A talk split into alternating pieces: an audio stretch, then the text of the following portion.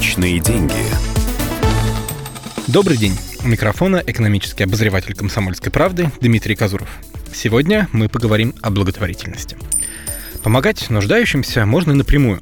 Это многочисленные объявления в социальных сетях о больных детях, которым срочно нужна дорогая операция. Львиная доля благотворительности в России именно такого типа. Но тут есть большая проблема – Добрыми сердцами людей пользуются мошенники, которые создают поддельные объявления. Да и сами люди, которым вы помогаете, могут использовать деньги на какие-то другие цели. Никак отчитываться перед своими благодетелями они, в общем-то, не обязаны. Поэтому я бы, честно говоря, советовал жертвовать фондом. Это организации, которые аккумулируют пожертвования и направляют их тем, кто реально нуждается в деньгах это профессионалы в мире благотворительности. Они, как правило, хорошо знают проблему, которой занимаются, и могут больше, чем родители одного больного ребенка. Например, договориться с клиникой о льготном лечении. Если не особо доверяете фондам, можно помочь не деньгами, а конкретными вещами.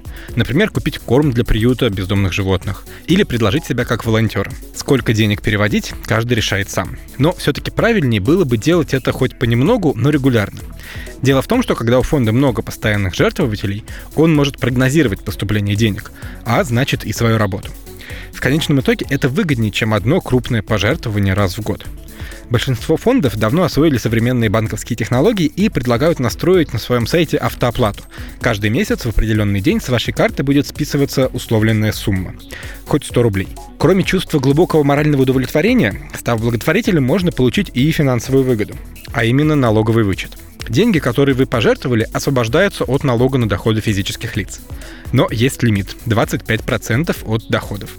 То есть перевести в благотворительный фонд вы можете хоть все заработки, но НДФЛ вернут только с четверти.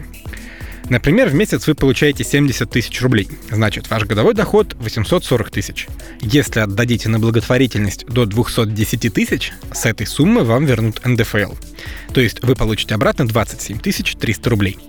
Если пожертвование составит меньше 210 тысяч, вычет сделают пропорционально этой сумме. Если больше, то все равно с четверти доходов.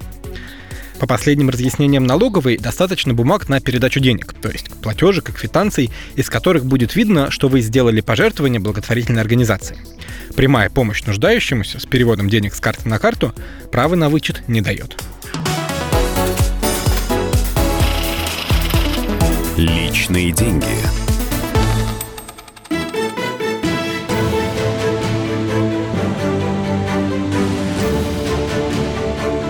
Радио «Комсомольская правда».